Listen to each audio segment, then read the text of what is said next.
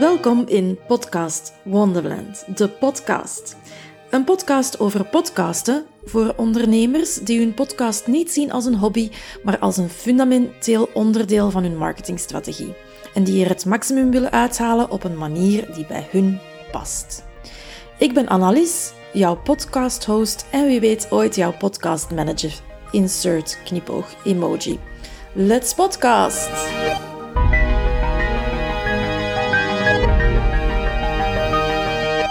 De vorige aflevering sprak ik over deze podcast als een soort laboratorium om te experimenteren. En daar wil ik graag in deze aflevering nog wat dieper op ingaan. Want wat bedoel ik daar nu juist mee? Wel, als podcastmanager geef ik mijn klanten heel vaak advies over de beste aanpak voor hun podcast. En mijn adviezen zijn gebaseerd op wat ik lees over podcasten, wat ik hoor in podcasts over podcasten.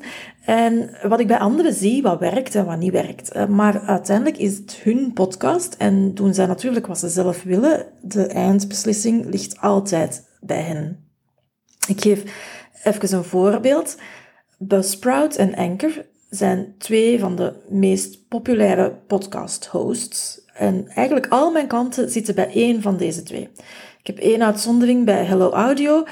En dat zijn allemaal Amerikaanse bedrijven. En op zich heb ik daar niks tegen, maar sinds een tijdje bestaat er ook een Nederlandse podcast-host, Springcast. En elke keer als ik een nieuwe klant begeleid bij de lancering van een podcast, dan doe ik de suggestie om voor Springcast te kiezen. De prijs is goed, ze krijgen goede reviews, de customer support is in het Nederlands, allemaal voordelen, uh, maar onbekend is onbemind. Dus iedereen gaat voor Anchor omdat het gratis is, of voor Buzzsprout omdat hij in bijna alle vergelijkingen er als beste uitkomt. En ik moet zeggen, die is ook echt wel goed. Maar die vergelijkingen zijn bijna allemaal Amerikaans en Springcast komt daar gewoon niet in voor. Begrijp me niet verkeerd, ik werk voor mijn klanten heel graag met Buzzsprout en ook met Anchor, geen probleem. Maar ik was zelf heel benieuwd naar Springcast. Is dat echt zo goed als dat iedereen zegt? En kan dat typen aan Buzzsprout? Het is in elk geval goedkoper, hè? dat wist ik al, dat eh, kan je gewoon op de website zien. Um, maar wel de rest wou ik heel graag is zelf ook ervaren. En aangezien ik geen enkele klant al heb kunnen overtuigen om voor Springcast te kiezen, ligt misschien ook een stuk aan mijn overtuigingskracht, dat weet ik niet, dat laat ik in het midden. Um, maar heb ik dus nu voor mijn eigen podcast voor Springcast gekozen als host. Uh, het is een tool die ik nog niet kende, maar die ik nu ga kunnen leren kennen in de praktijk. En het is mijn podcast, dus ik mag kiezen en ik mag beslissen. Waar ik ook mee wil experimenteren in deze podcast is de lengte van de afleveringen. Deze aflevering gaat bijvoorbeeld veel korter zijn dan de eerste aflevering en misschien zelfs korter dan mijn trailer, bedenk ik mij nu.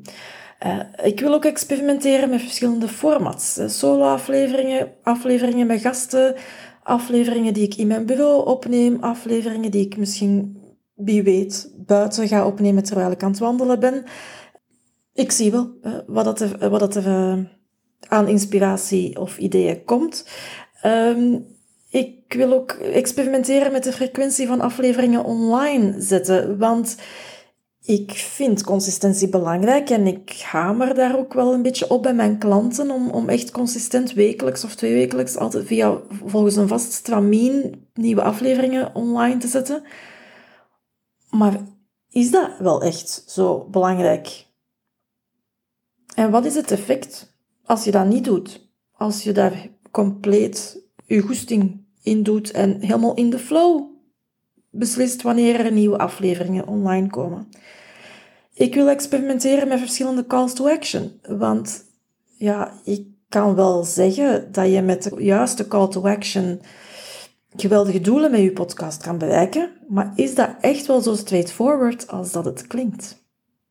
Dan wil ik ook experimenteren met, ga je werken met een script of zonder een script? Ik heb uh, mijn trailer proberen op te nemen zonder script en ik merkte meteen, dit komt niet goed. Ik zeg drie of vier keer hetzelfde, omdat ik gewoon niet meer weet wat ik al gezegd heb. Uh, en, en ik spring van de hak op de tak. Dus ik heb nu al na de trailer, uh, na take 1 van de trailer, beslist um, om met een script te werken. Um, En ja, ga ik dat blijven doen? Misschien als ik eens een aflevering opneem terwijl ik aan het wandelen ben, dan zal het zonder script zijn. En wie weet is die dan supergoed of net geweldig slecht. Iets anders waar ik wil mee experimenteren is, is gastinterviews. Um, ik vind het verschrikkelijk en ik wijs mijn klanten daar ook altijd op als ze dat doen. Als een host zijn of haar gast onderbreekt of van die bevestigende geluidjes maakt dat je aan het luisteren bent. Zo, mhm, mhm, mhm. Maar ga ik zelf mijn mond kunnen toehouden als ik een gast ga interviewen? We zullen het zien. En ik wil ook voelen en ervaren hoe het is om zelf een podcast te maken. Ik zeg heel vaak tegen ondernemers die willen gaan podcasten, begin gewoon. Doe dat gewoon. Maar dat is natuurlijk gemakkelijk gezegd. Eh, dus ik wil het zelf ook doen. Ik wil echt in de schoenen van mijn ideale klant gaan staan en met een tribe gaan staan en zelf ontdekken hoe gemakkelijk of hoe moeilijk dat het is om de podcast te maken. En dan nog zal dat voor iedereen anders zijn, maar dan heb ik toch een idee.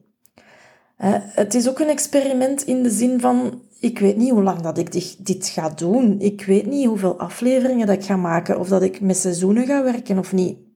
Nog niet beslist, staat nog open. Ik vind het super tof, dat weet ik wel, om podcasts te maken voor mijn klanten. Maar die moet ik niet zelf volpraten. Misschien word ik al dat babbelen wel beu na een tijd en dan stop ik er gewoon mee. Want stoppen is ook oké.